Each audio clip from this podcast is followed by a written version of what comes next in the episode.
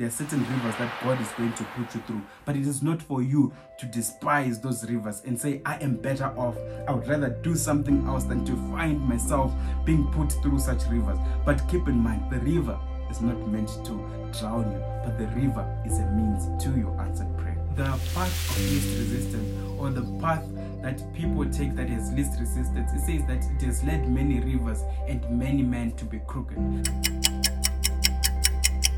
Greetings once again and welcome back to the channel guys.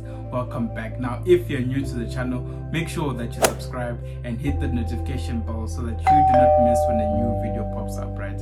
Now keep in mind guys that you are now available on anchor spotify apple podcast google podcast overcast as well as on amazon music. And you can be sure to follow now keep in mind as well that you are now available on youtube and this is to the podcast team you can find us on youtube at ashley Cherere and you can be sure to follow us as well on that platform.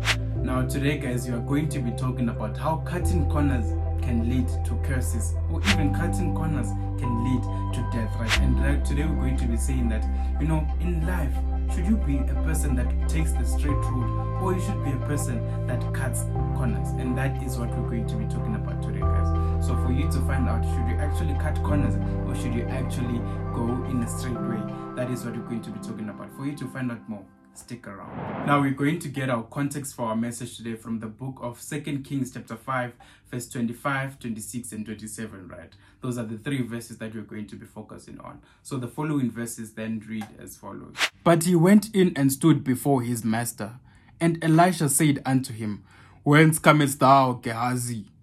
And he said, Thy servant went no whither. And he said unto him, Went not my heart with thee?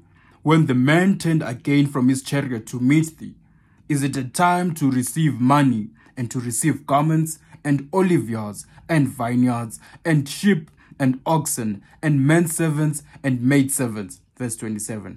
The leprosy therefore of Naaman shall cleave unto thee and unto thy seed forever.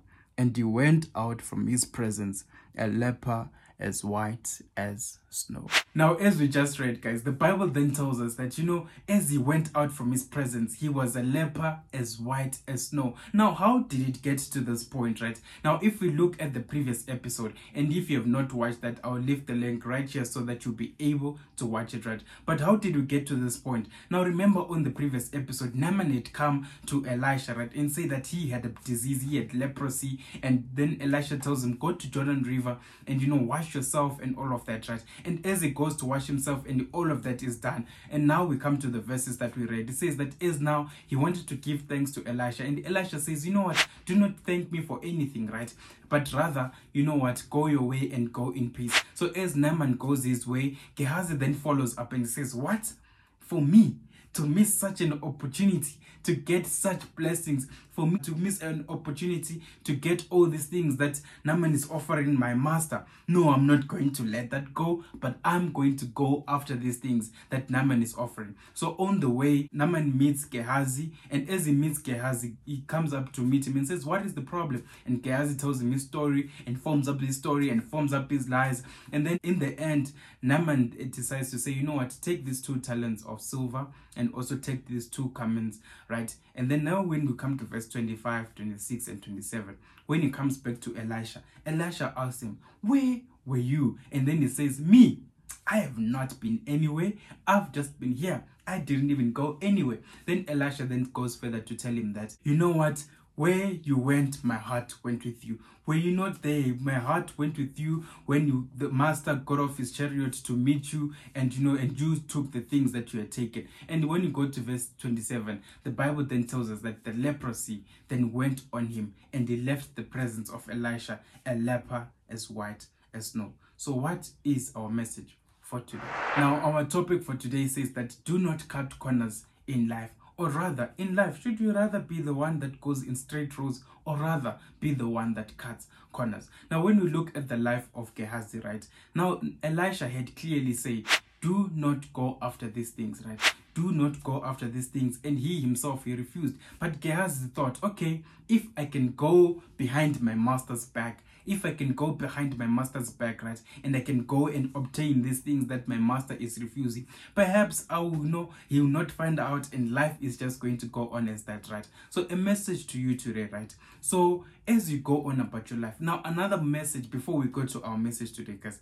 Now, another message I just want you to keep in mind. You know, Elisha could have taken the things that Naaman was saying that he should take, but he didn't take them because credit was going to come to him and credit was not going to go to God, which is God who gave him the power to tell him that, you know what, go to Jordan River and wash yourself and all of that.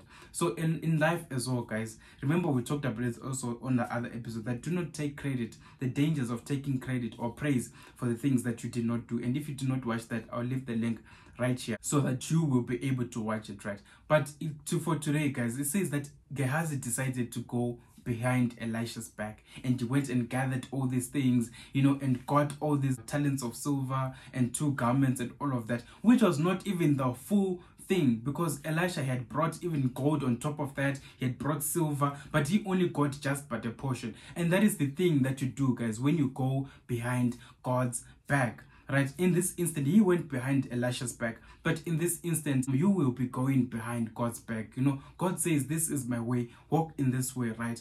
And you decide okay you know what? I think i'm just going to cut this corner and i'm going to cut that corner and i'm going to cut that other corner in order to get what i want. But we realize in here that these things have consequences to it right? And the consequence for for gehazi was that his seed forever guys. Just imagine the things that you do today affect not only you but also also affect the people that are going to come after you.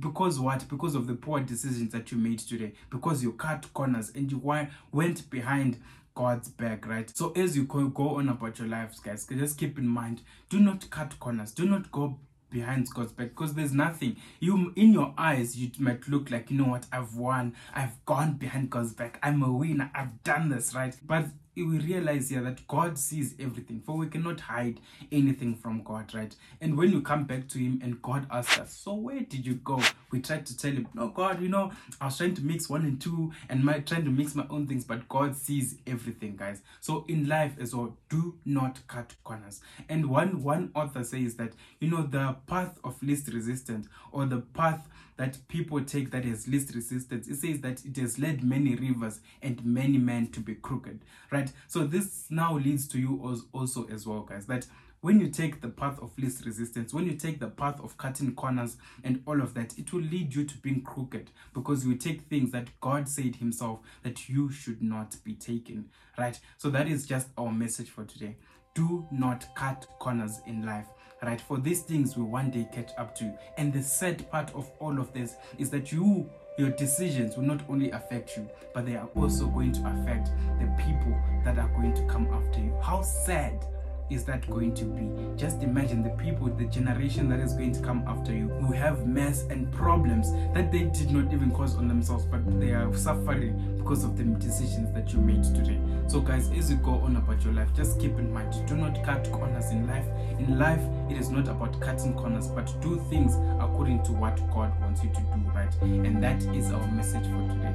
Remember, life is not about things in the straight way that God has said you should do them. And that is the end of our message for today.